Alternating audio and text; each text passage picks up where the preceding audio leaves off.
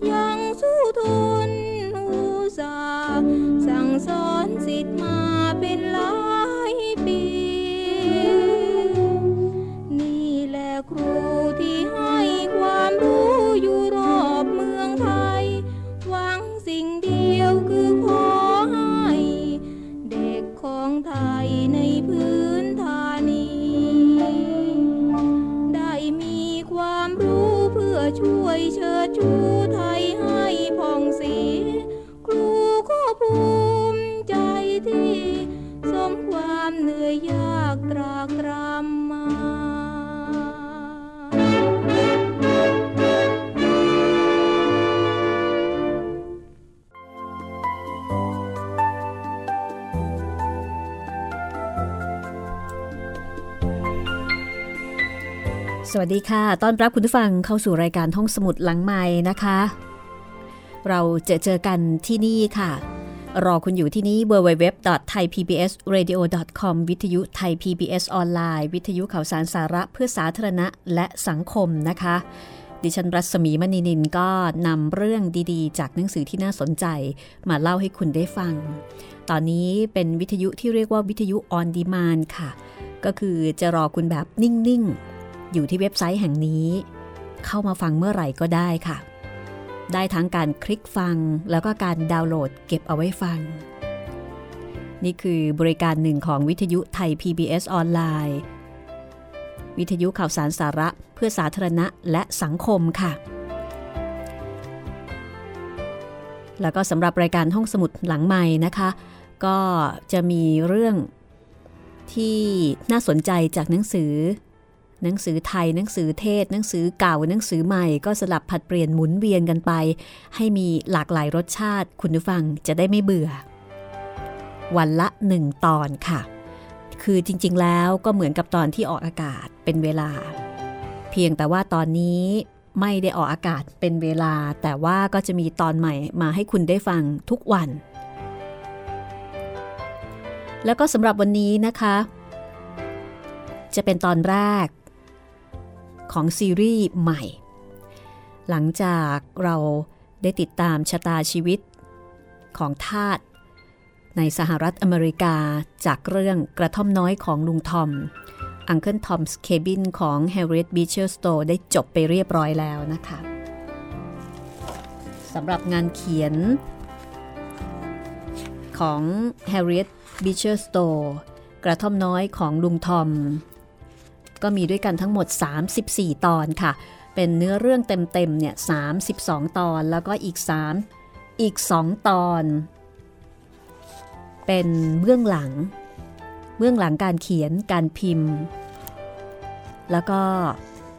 เป็นชีวิตของผู้แต่งประวัติผู้แต่ง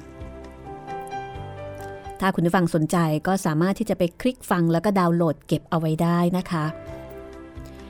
สำหรับเรื่องที่จะต่อจากกระท่อมน้อยของลุงทอมฟังเรื่องของฝรั่งมังค่าไปแล้วกลับมาฟังเรื่องไทยๆกันบ้าง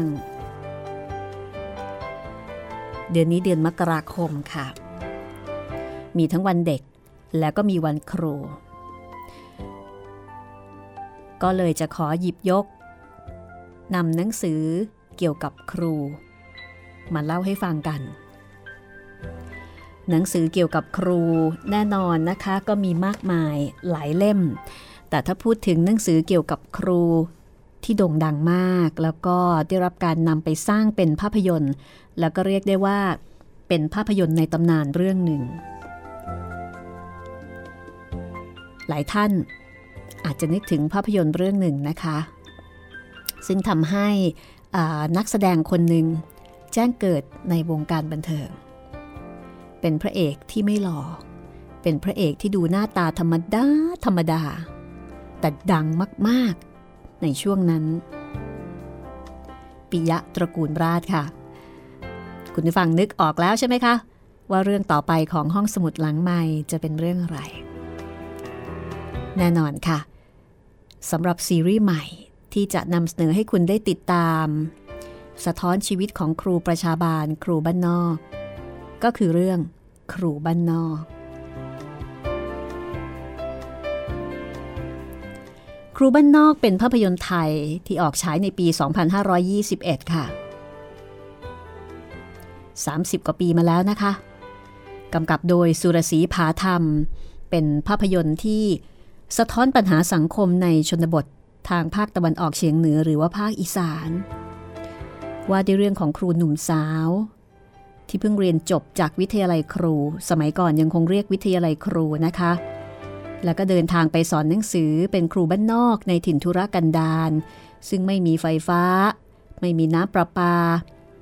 ยูกยามดหมออะไรก็ไม่พร้อมเหมือนกับในเมืองคือมีปัญหาในหลายๆด้านก็ค่อนข้างจะลำบากพอสมควรภาพยนตร์เรื่องนี้นะคะแสดงให้เห็นวิถีการดำเนินชีวิตความเป็นอยู่แบบเก่าของชาวชนบทในภาคอีสานและขณะเดียวกันก็นำเสนอให้เห็นปัญหาความขัดแย้งกับผู้มีอิทธิพลในท้องถิ่นจากเว็บไซต์ของวิกิพีเดียค่ะบอกเล่าเบื้องหลังของภาพยนตร์เรื่องนี้ว่าถ่ายทำที่บ้านนอนเมยขออภัยนะคะถ่ายทำที่บ้านดอนเมยตำบลนาจิกอำเภออำนาจเจริญจังหวัดอุบลราชธานีซึ่งปัจจุบันนี้ก็คือจังหวัดอำนาจเจริญที่นี่เป็นบ้านเกิดของผู้ประพันธ์คำหมานคนไข่แล้วก็สมมุติเป็นบ้านหนองหมาวอเป็นภาพยนตร์ที่ใช้นักแสดงหน้าใหม่ทั้งหมดค่ะใหม่กิ๊กเลยทีเดียวนะคะ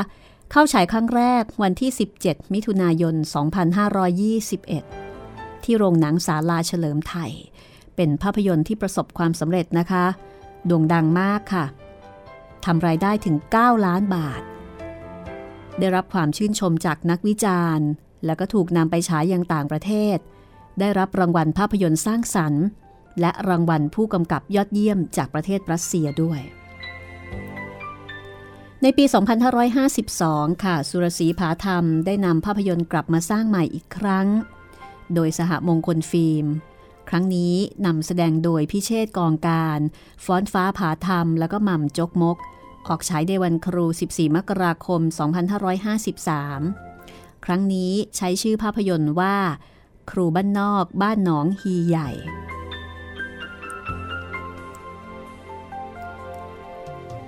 ทีนี้ลองมาดูเนื้อเรื่องย่อนะคะ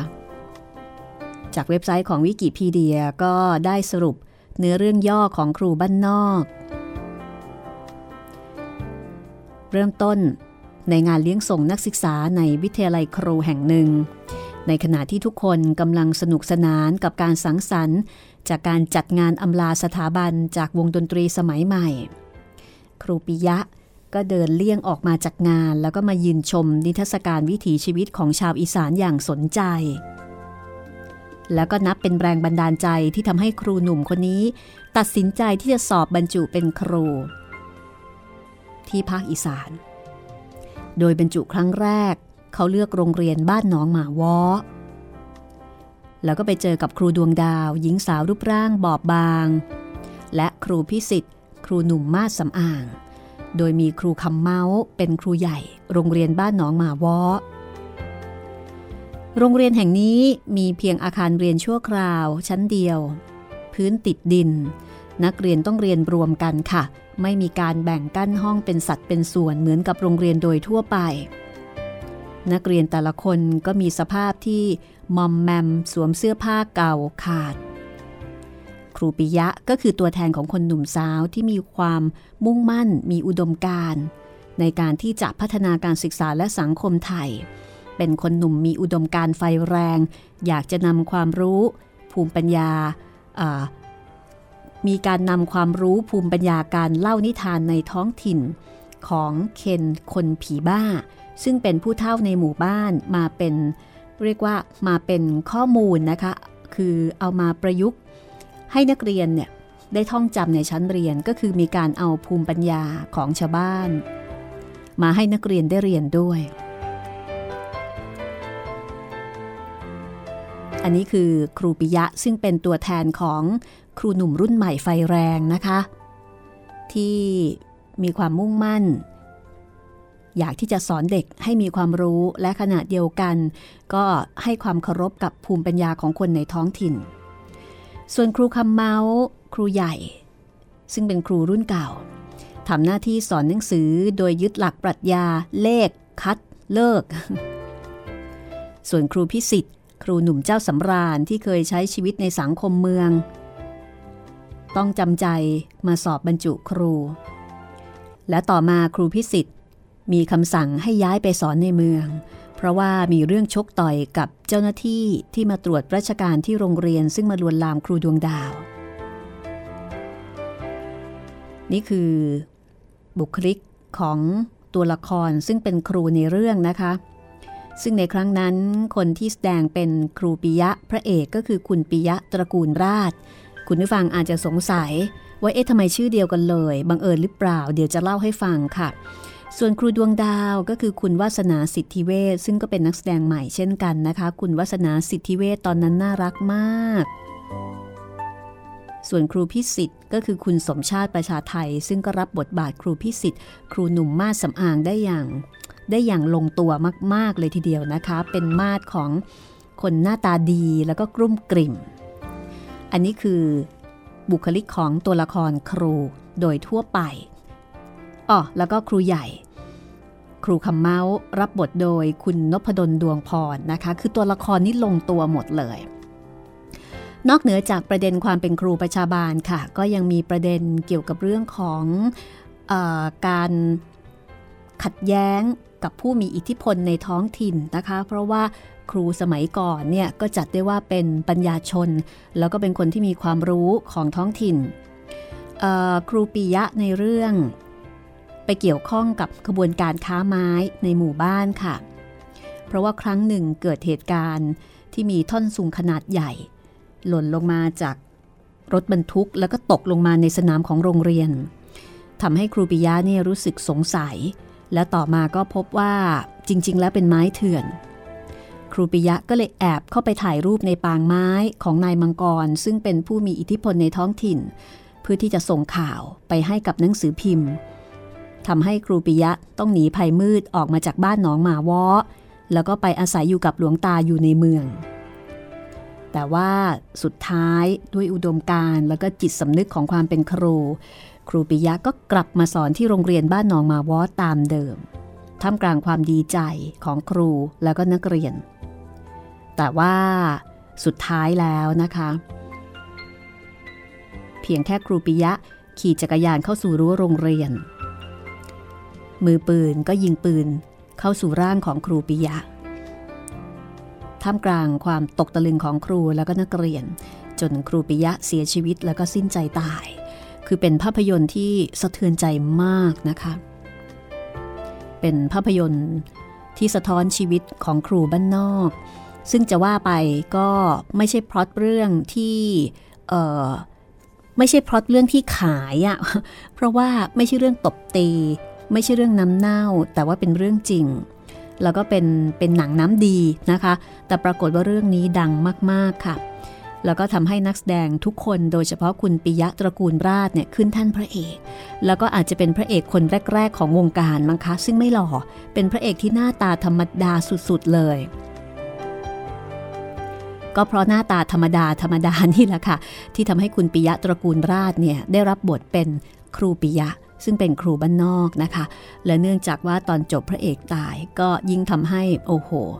คนดูนี่ปาดน้ำตากันเป็นแถวนะคะเป็นภาพยนตร์ที่ซาบซึ้งตรึงใจในอุดมการณ์ของชายหนุ่มคนหนึ่งที่มุ่งมั่นจะเป็นครูบ้านนอกแล้วก็สุดท้ายด้วยความไม่นิ่งดูดายกับความอายุติธรรมกับความทุจริต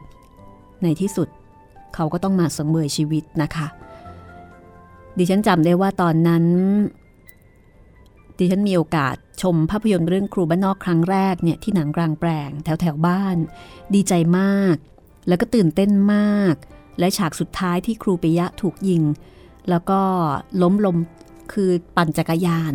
แล้วก็ถูกยิงแล้วก็ล้มจากรถจักรยานแล้วก็มาสิ้นใจตายโอ้โหเป็นฉากที่สะเทือนใจทุกคนนี่ร้องไห้กันหมดเลยนะคะแล้วก็เป็นภาพยนตร์ที่ประทับใจซาบซึ้งมากเป็นภาพยนตร์ไทยในตำนานเรื่องหนึ่งเลยทีเดียวปิยะตระกูลราชรับบทครูปิยะนะคะวาสนาสิทธิเวชรับบทครูดวงดาวซึ่งเป็นนางเอกสมชาติประชาไทยรับบทครูพิสิทธิ์นพดลดวงพรรับบทครูใหญ่คำเมาแล้วก็มีเพียงปทุมอัมภัยรับบทพยอมต้นโตมรรับบทเคนคนผีบ้าสุพัฒน์บุญยรัตพันธ์รับบทหมอสมบัติสิงห์อิ่มลาบรับบทนายมังกรชาญบ้านสั้นรับบทมือปืนนะคะนี่คือภาพยนตร์เรื่องครูบ้านนอกซึ่งภาพยนตร์นี้สร้างจากนวนิยายเรื่องครูบ้านนอกซึ่งพระเอกชื่อครูปิยะค่ะคุณผู้ฟังอาจจะสงสัยว่าเอ๊ะทำไมชื่อตรงกันบังเอิญหรือเปล่าสำหรับเรื่องครูบ้านนอกนี้ในหนังสือเรื่องครูบ้านนอกที่ทางสำนักพิมพ์มิ่งมิตรพิมพ์แล้วก็เผยแพร่ฉบับที่ดิฉันมีอยู่เนี่ยเป็นฉบับพิมพ์ครั้งที่12มกราคม2553นะคะได้กล่าวถึงที่มาที่ไปของนิยายเรื่องครูบ้านนอกค่ะว่ามีความเป็นมาดังนี้อันนี้เป็นคำนำของผู้ประพันธ์นะคะในการพิมพ์ครั้งที่12ของครูคำหมานคนไข่ซึ่งลงวันที่ลงเวลาเอาไว้ว่าเมื่อเดือนตุลาคม2552ค่ะครูคำหมานคนไข่บอกว่านิยายเรื่องครูบ้านนอกเนี่ยจริงๆแล้วมีชื่อเดิมว่าบันทึกของครูประชาบาลค่ะคือในขณะที่ครูคำหมานเป็นข้าราชการครูในจังหวัดอุบลราชธานีเขาได้เขียนเรื่องสั้นชุดหนึ่งนะคะจากประสบการณ์ที่ได้สัมผัสด้วยตัวเองคือจากประสบการณ์ตรงที่เป็นครูบ้านนอกเป็นครูประชาบาลแล้วก็บวกกับเรื่องราวที่ได้รับรู้จากคำบอกเล่าของครูและก็ชาวบ้านที่เคยรู้เห็นเหตุการณ์และก็เรื่องราวของครูประชาบาลในท้องถิ่นเรื่องสั้นชุดดังกล่าวเนี่ยก็จะมีเนื้อหาสาระเกี่ยวกับชีวิตความเป็นอยู่ของครูประชาบาลจังหวัดอุบลราชธานีในช่วงเวลาปีพุทธศักราช2500ถึง2519ค่ะเมื่อเขียนเสร็จนะคะก็ตั้งชื่อว่าบันทึกของครูประชาบาลประกอบด้วยเรื่องสั้น69ตอนละประมาณ1หน้ากระดาษฟูลสแคปค่ะ สมัยนี้ยังรู้จักกระดาษฟูลสแคปอยู่หรือเปล่าคะเดี๋ยวนี้ส่วนใหญ่เราก็น่าจะรู้จักแต่กระดาษ A4 เนาะฟูลสแคปนี่มันจะยาวกว่า A4 จากนั้นครูคำหมานก็ขอให้ดร.เอกวิทย์ณถลางซึ่งตอนนั้นท่านเป็นรองอธิบดีกรมสามัญศึกษาช่วยเขียนคำนำให้ซึ่งท่านก็ได้กรุณาเขียนคำนำให้เมื่อวันที่15มีนาคม2519ค่ะสำนักพิมพ์บรรณกิจเทรดดิ้งกรุงเทพก็ได้จัดพิมพ์ปรากฏว่าหนังสือเล่มนี้เนี่ยประสบความสำเร็จแล้วก็ไปไกลเกินคาด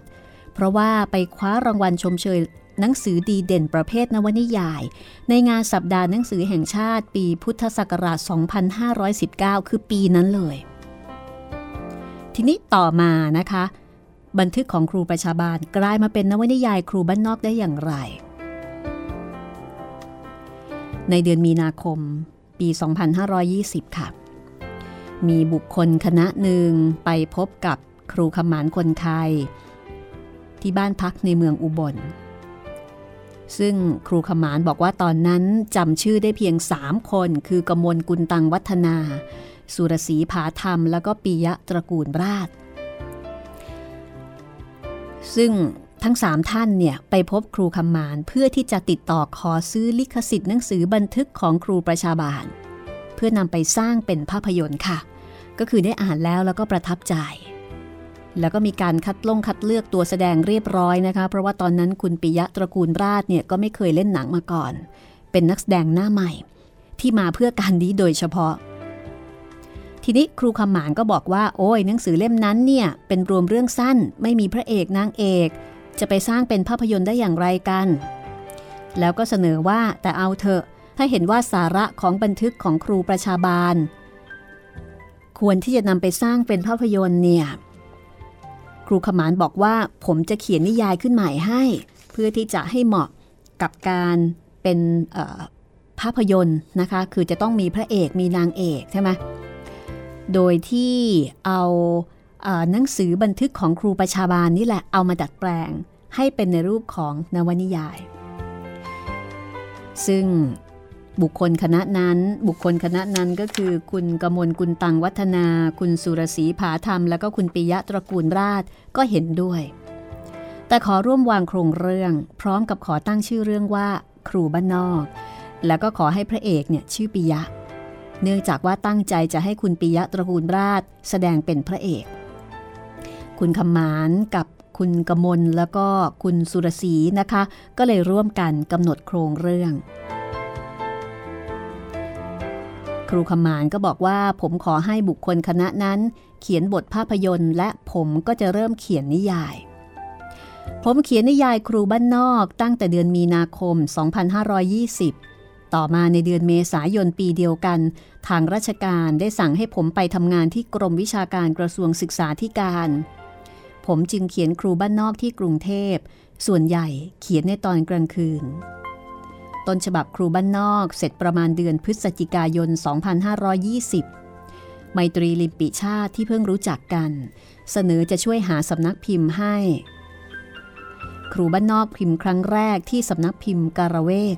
ของบริษัท Advanced Media หนังสือครูบ้านนอกที่จัดพิมพ์ครั้งแรกมีภาพถ่ายจากกองถ่ายภาพยนตร์ครูบ้านนอกหลายภาพเพราะผมเคยไปเยี่ยมกองถ่ายภาพยนตร์ที่ตั้งอยู่ที่บ้านเกิดของผมและขอถ่ายภาพมาเป็นภาพประกอบหนังสือครูบ้านนอกพิมพ์เสร็จพร้อมกับภาพยนตร์เรื่องครูบ้านนอกฉายในกรุงเทพในต้นปี2521หนังสือเล่มนี้ได้ถูกพิมพ์หลายครั้งโดยหลายสำนักพิมพ์เช่นสำนักพิมพ์กำแพงสำนักพิมพ์บรรณกิจสำนักพิมพ์ไทยวัฒนาพาณิชย์พิมพ์ครั้งที่8ในปี2538แล้วก็พิมพ์อีกจนถึงครั้งที่11การพิมพ์ครั้งนี้คือฉบับที่สำนักพิมพ์มิ่งมิตรเป็นผู้จัดพิมพ์เป็นครั้งที่12ค่ะของสำนวนภาษาไทยนั่นหมายความว่ามีพิมพ์เป็นภาษาอื่นด้วยพิมพ์เป็นภาษาญี่ปุ่นค่ะแล้วก็เป็นภาษาอังกฤษด้วยนะคะมีภาษาอูดูด้วยซึ่งผู้เขียนบอกว่าการแปลและพิมพ์เป็นภาษาต่างประเทศมีดังนี้ปีพุทธศักราช2523 พิมพ์เป็นภาษาญี่ปุ่นครั้งแรกในชื่อออกเสียงว่าอินาคาโนคิโอชิอินาคาโนคิโอชิโดยสำนักพิมพ์สถาบันอิมูระของญี่ปุ่นแล้วก็พิมพ์อีกถึงครั้งที่5เมื่อปีพุทธศักราช2539ส่วนสำนวนภาษาอังกฤษใช้ชื่อเรื่องว่า The Teachers of Mad Dog Swamps Mad Dog Swamp นะคะบ้านหนองหมาวอค่ะพิมพ์โดยสำนักพิมพ์มหาวิทยาลัยควีนส์แลนด์ประเทศออสเตรเลียจากนั้นปี2525พิมพ์ครั้งที่2โดยซิวเวิร์มบุ๊กสำนักพิมพ์สุริวงศ์เชียงใหม่แล้วก็เคยพิมพ์เป็นสำนวนภาษาอุรดูนะคะชื่อเรื่องว่า The Death of Dream พิมพ์โดยสถาบันมาเชลเมืองละฮอร์ประเทศปากีสถานเมื่อปีคริสต์ศักราช2003ค่ะเพราะฉะนั้นนอกเหนือจากภาษาไทยนะคะก็มีภาษาญี่ปุ่นมีภาษาอังกฤษมีภาษาอุรดูนี่คือที่มาที่ไปของหนังสือแล้วก็ของภาพยนตร์นะคะซึ่งทั้งหนังสือครูบ้านนอกแล้วก็ภาพยนตร์เรื่องนี้ก็เรียกว่ามีจุดกำเนิดที่คู่ขนานกันไป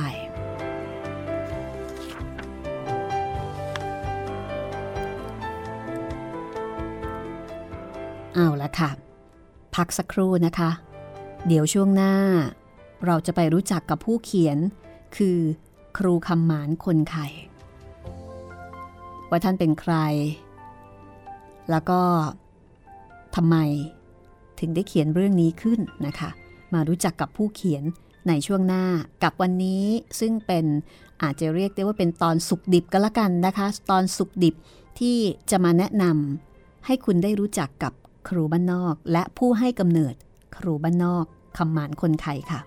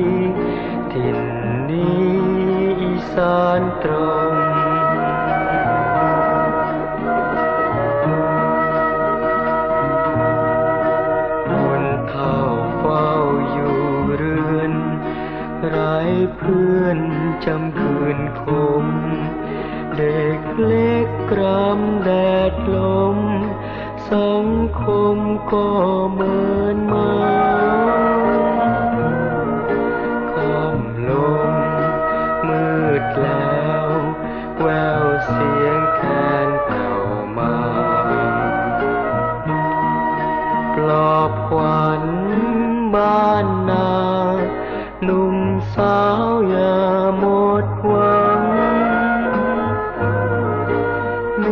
เพียงหัวใจและพลังหยัดอยู่สู้ทุกทางสร้างสรรค์ถิ่นกันดอน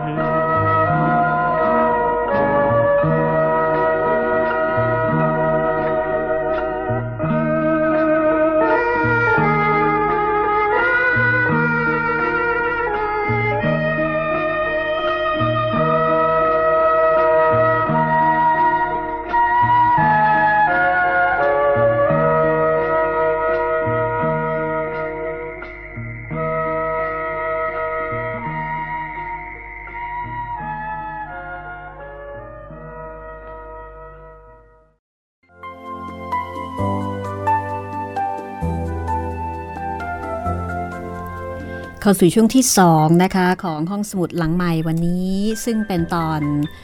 เรียกได้ว่าเป็นตอนสุกดิบก็แล้วกันนะคะเป็นตอนที่จะแนะนำสำหรับซีรีส์เรื่องใหม่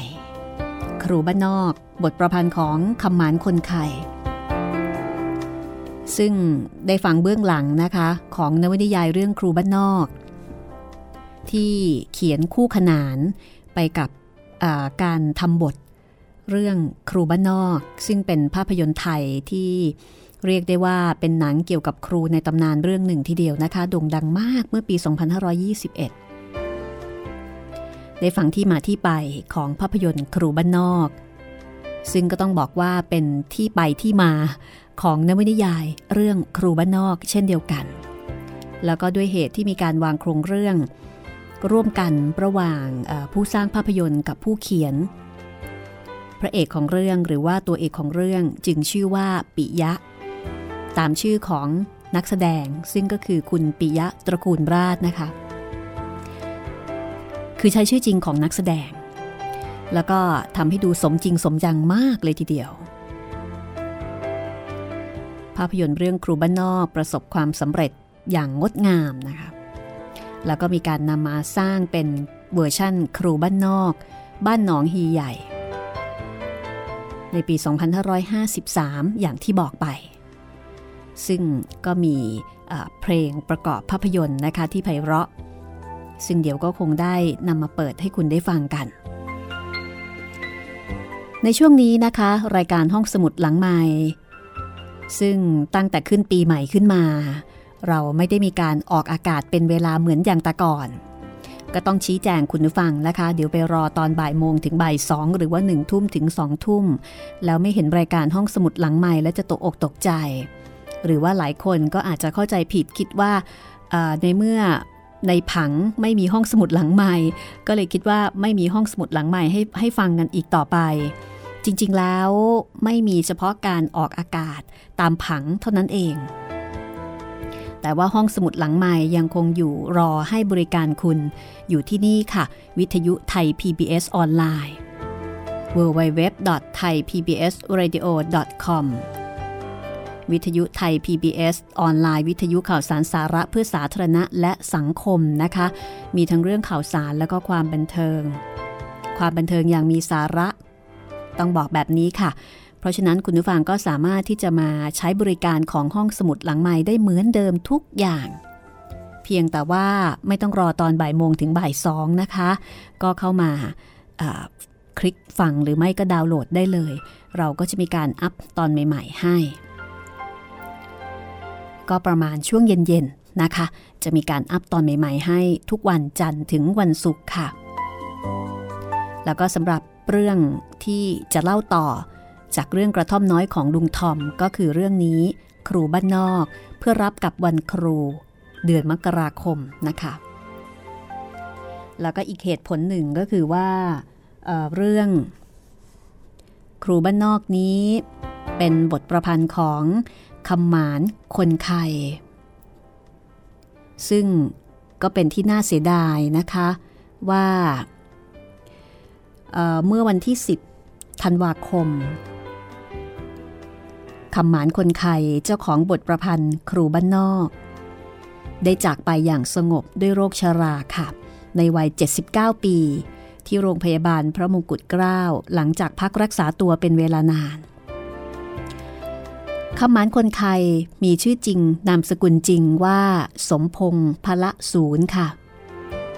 เป็นตัวอย่างของครูชนบทที่อุทิศตนเพื่อสังคมและแวดวงการศึกษาผลงานสำคัญที่ทำให้เป็นที่รู้จักแล้วก็เป็นผลงานที่อาจจะเรียกได้ว่าสร้างชื่อเสียงให้โด่งดังอย่างมากแล้วก็เป็นที่รู้จักไปทั่วประเทศก็คือนวนิยายเรื่องครูบ้านนอก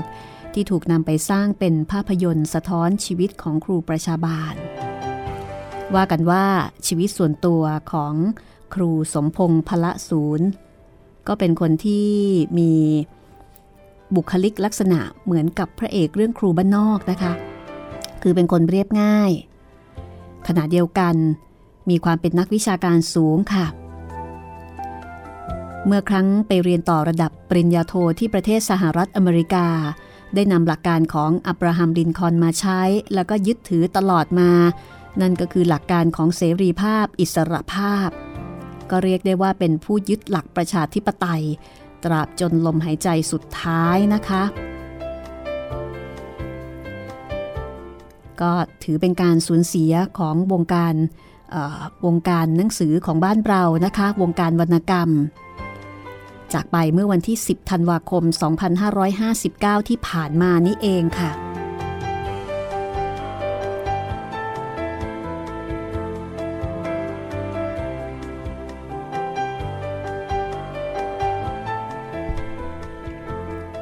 หนังสือครูบ้านนอกที่จัดพิมพ์โดยสำนักพิมพ์มิ่งมิตรในปี2553ได้กล่าวถึงประวัติของครูคำหมานคนไทยเอาไว้ว่าเป็นนามปากกาของนายสมพงษ์พละศูนย์ซึ่งเริ่มใช้นามปากกานี้มาตั้งแต่ปี2513ค่ะในการเขียนบทความลงตีพิมพ์ในวารสารเพื่อนครูอุบลครูสมพงษ์พละศูนย์ให้เหตุผลบอกว่าเพื่อให้ชื่อคล้ายกับชื่อของชาวอีสานเชื้อสายลาวที่นิยมขึ้นต้นด้วยคำว่าคำซึ่งมีความหมายถึงทองคือทองคำเช่นคำดีคำตันคำแปงคำผองคำพองคำพูนคำเพ็งคำมีคำสิงนะคะส่วนคำว่าหมานหมายถึงได้มากมีมากมีโชคลาภคำว่าคนก็หมายถึงมนุษย์ทั่วไปคือคนธรรมดาอย่างเราๆนี่แหละค่ะส่วนคำว่าไข่สละไอไม้มาลายแล้วก็คอควายหมายถึงมีความดีในระดับปานกลางหรือระดับพอใช้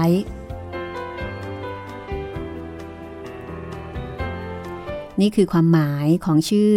คำหมานคนไข่นะคะคำแปลว่าทองคำหมานได้มากมีมากโชคลาภคนมนุษย์ทั่วไปใครมีความดีในระดับปานกลางนี่คือความหมายของชื่อคำหมานคนไข่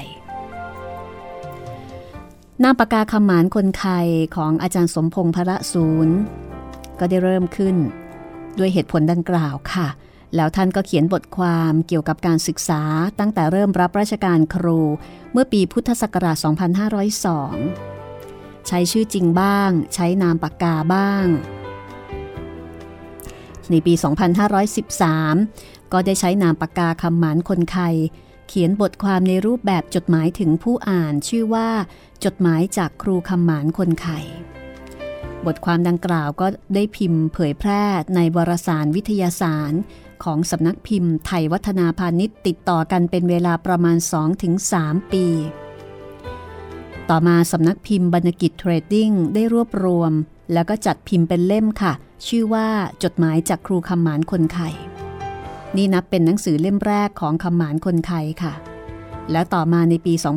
2519สำนักพิมพ์บรรณกิจเทรดดิ้งก็ได้พิมพ์รวมเรื่องสั้นชื่อบันทึกของครูประชาบาลเป็นหนังสือเล่มที่2ของคำหมานคนไข่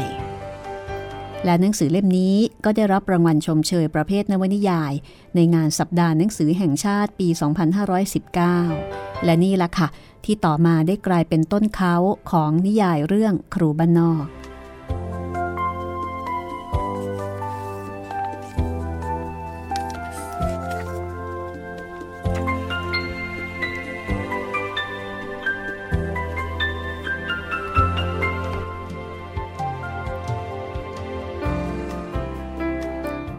สำหรับประวัติของคำหมานคนไข้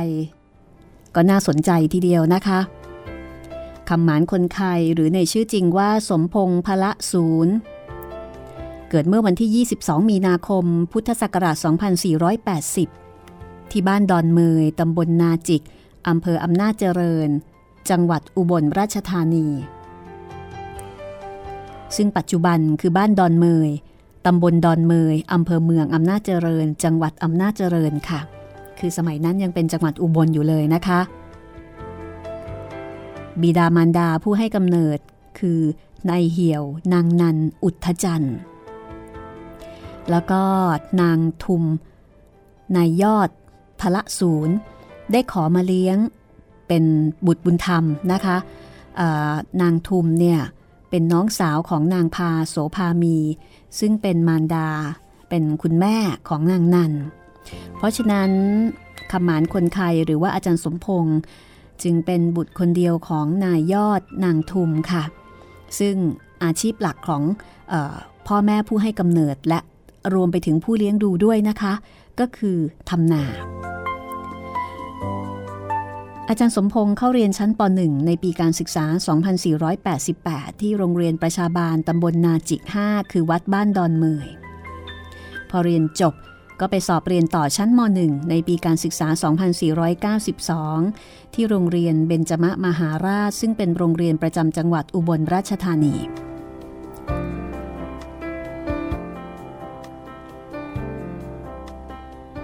ในขณะที่ครอบครัวมีความประสงค์ที่จะให้อาจารย์สมพงษ์เนี่ยได้ศึกษาเล่าเรียนจนถึงระดับปริญญาก็ขออาศัยที่ดินของญาติที่บ้านหนองศาลาอำเภอเมืองอุบลสร้างบ้านให้แม่บุญธรรมเนี่ยนะคะคือนางทุมอยู่ดูแลลูกค่ะและต่อมาเมื่อบิดาถึงแก่กรรมในปี2493นางทุมซึ่งเป็นมารดานะคะแล้วก็ดูแลอาจารย์สมพงษ์มาตลอดเนี่ยก็เลี้ยงดูลูกชายด้วยการทำลอดช่องไปขายที่ตลาดสดในตอนเช้าแล้วก็ในตอนสายก็จะหาขนมจีนน้ำยาเร่ขายในละแวกบ้านหนองศาลาแล้วก็ชุมชนใกล้เคียงหารายได้มาเลี้ยงดูลูกชายนะคะแล้วก็ทำงานหนักจนกระทั่งล้มป่วยในปี2496ก็กลับไปรักษาตัวที่บ้านดอนเมยแล้วก็ถึงแก่กรรมในปีต่อมาและนับตั้งแต่ปี2496เป็นต้นมานะคะอาจารย์สมพงษ์พละศูนย์ก็เลยอยู่ในความอุปการะของคุณมนูนแล้วก็คุณยุวพงษ์ผาสุขมูลซึ่งคุณยุวพงษ์เนี่ยเป็นญาติ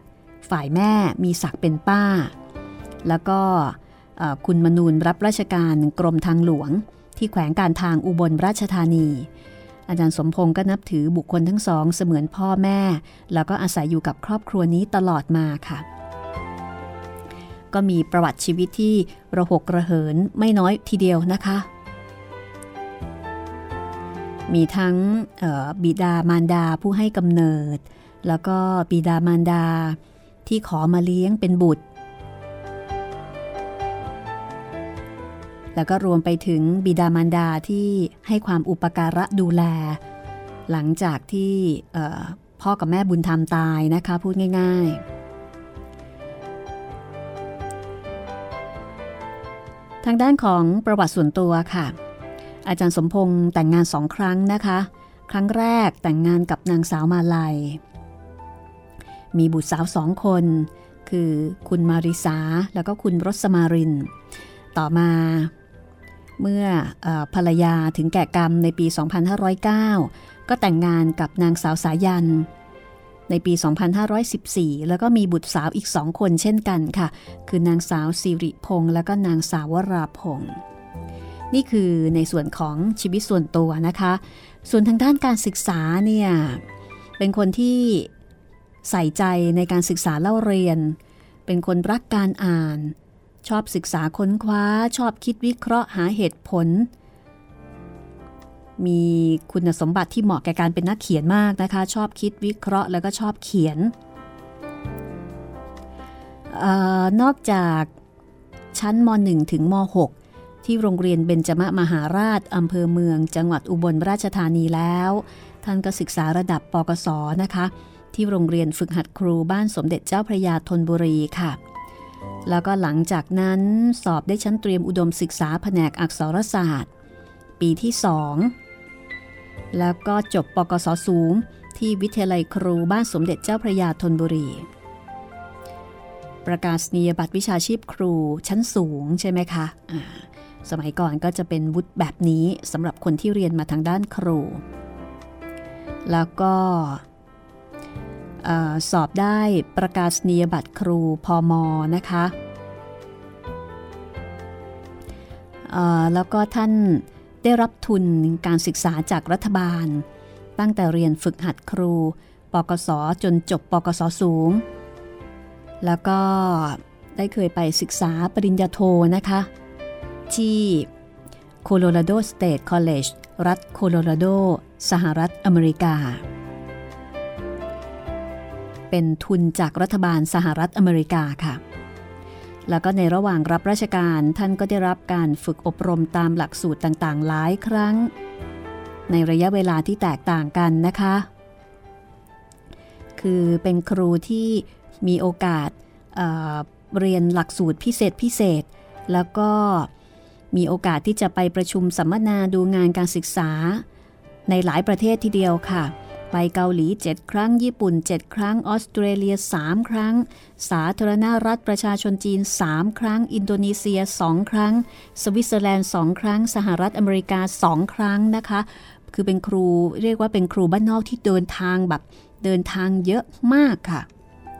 ก็ถือได้ว่าเป็นต้นทุนในการเขียนได้เป็นอย่างดีทีเดียวท่านลาออกจากราชการกรมวิชาการเมื่อวันที่ 20พฤศจิกายนนะคะ2537ค่ะ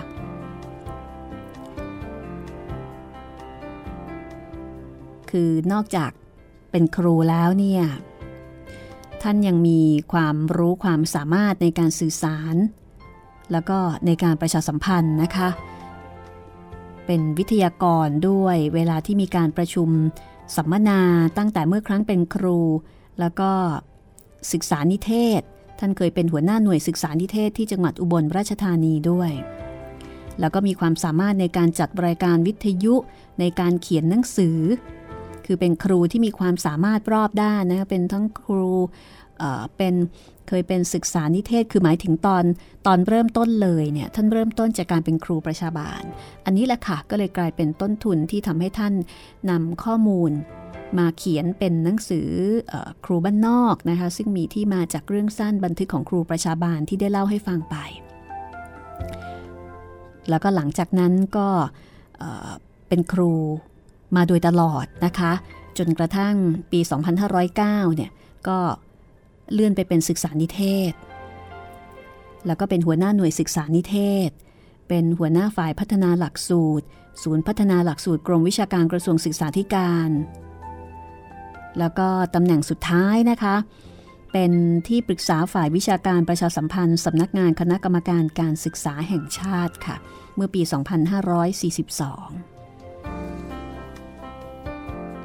และท่านเคยเป็นรองเลขาธิการครุสภาสำนักงานเลขาธิการครุสภาด้วยนะคะอันนี้คือประวัติการรับราชการค่ะส่วนผลงานสำคัญนะคะโดยเฉพาะผลงานทางด้านการเขียนมีเยอะทีเดียวค่ะท่านได้เขียนหนังสือลงพิมพ์ในวารสารตั้งแต่สมัยเป็นนักเรียนม.6 ต่อมาเมื่อเป็นนักเรียนฝึกหัดครูก็เขียนกลอนเขียนสารคดีลงพิมพ์ในวารสารกระดึงทองและชาวกรุงนะคะแล้วก็ได้เขียนบทความสารคดีเรื่องสั้นและนิยายเผยแพร่ในหนังสือพิมพ์รายวันวารสารต่างๆส่วนใหญ่ใช้นามปากกาว่าคำหมานคนไข่ก็เป็นที่รู้จักของนักอ่านและก็ครูบาอาจารย์ทั่วไป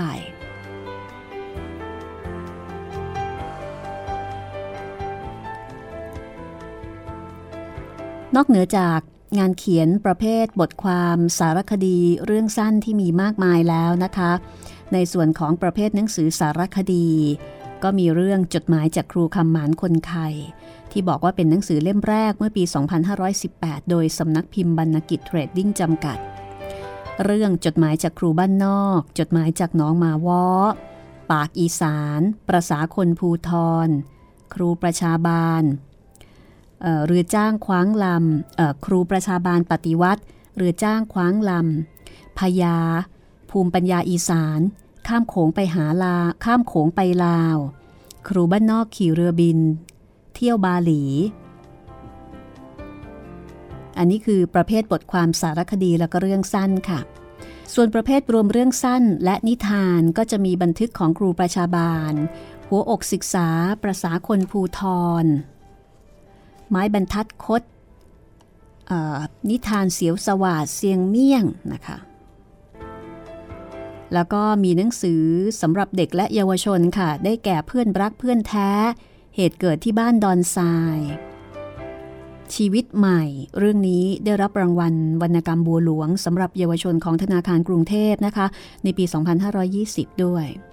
มีเรื่องอาร์ตกับดอกหญ้ารับรางวัลของมูลนิธิสวนสมเด็จศรีนครินทร์ส่วนประเภทนวนิยายก็ครูบ้านนอกนี่แหละค่ะข้าราชการอันนี้สะกดด้วยคอระฆังนะคะบักเสียงน้อยบักสีเด๋อบ้านโพนทรายแต่ว่าหนังสือที่ได้รับความนิยมมากก็คือครูบ้านนอกซึ่งตีพิมพ์ทั้งภาษาไทยแล้วก็ภาษาญี่ปุ่นภาษาอังกฤษแล้วก็ภาษาอูรดูนะคะขมานคนไทยได้รับรางวัลหนังสือในงานสัปดาห์หนังสือแห่งชาติ3เล่มนะคะคือบันทึกของครูประชาบาลจดหมายจากครูบ้านนอกแล้วก็บ้านโพนทรายได้รับพระราชทานจากสมเด็จพระเทพรัตนสุดาสยามบรมราชกุมารีสำหรับ2เล่มหลังในปี 2521 และ 2523 ค่ะ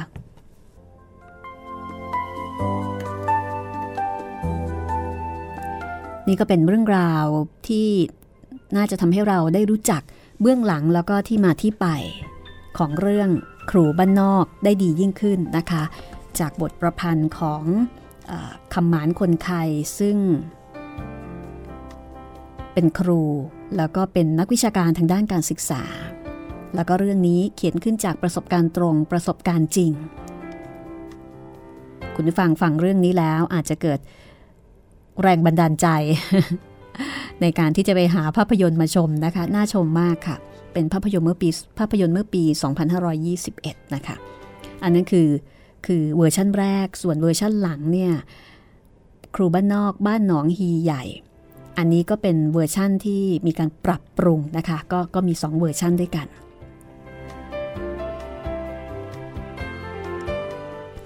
เอาละค่ะปิดท้ายวันนี้นะคะเลือกเพลงแสงลำสุดท้ายซึ่งเป็นเพลงประกอบเรื่องครูบ้านนอกในเวอร์ชั่นล่าสุดมาให้คุณได้ฟังกันแล้วต่อไปเราจะเริ่มเข้าสู่เรื่องราวของครูบ้านนอกไปติดตามชีวิตของครูบ้านนอกค่ะเป็นชีวิตของครูเมื่อประมาณปี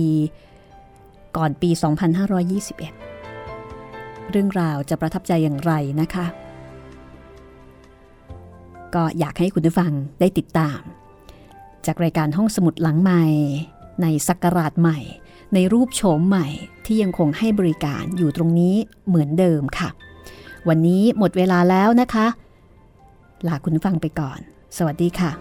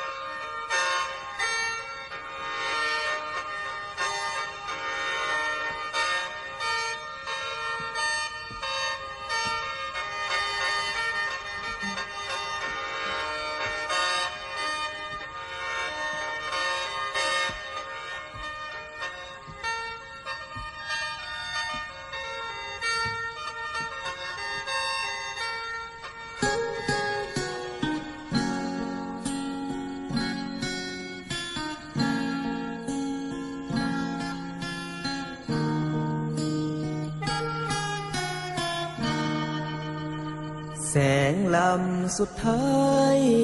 เล่นลายที่ปลายขอบฟ้าค่ำแลงลงมานกกาคืนคอนกลับรังแววเสียงแคนเป่าแผ่วเบาเงาเศร้าผิดหวังใครหนอมาเป่าให้ฟังถามทางรักจากดินฟ้า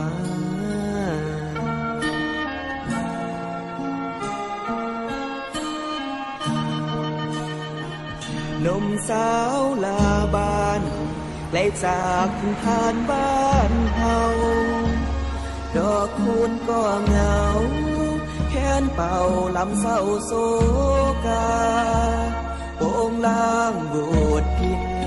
แล่นเล่นงานสิ้นเพลงลาดอกจานร่วงหล่นกลางนาน้ำตาอีสานหลั่งไหล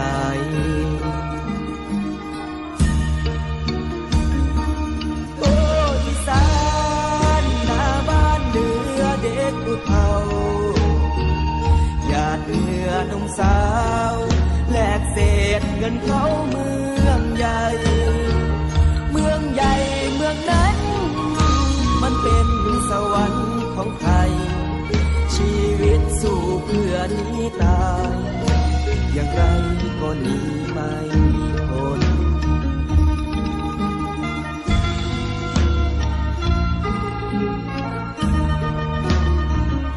แสงเอ่ยแสงดาวพรางพราวเป็นเพื่อนท้องฟ้าแรงแสงศรัทธาคนดีหาญกล้าทุกคนเพื่อลบน้ำตาประชานิยมจำนวนพวกผู้ยากไร้ทุกคนสู้จนหมดลมหายใจ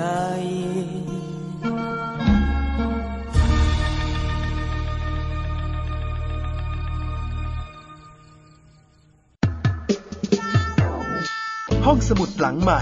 ห้องสมุดที่ฟังได้ทางวิทยุกับรัศมีมณีนิน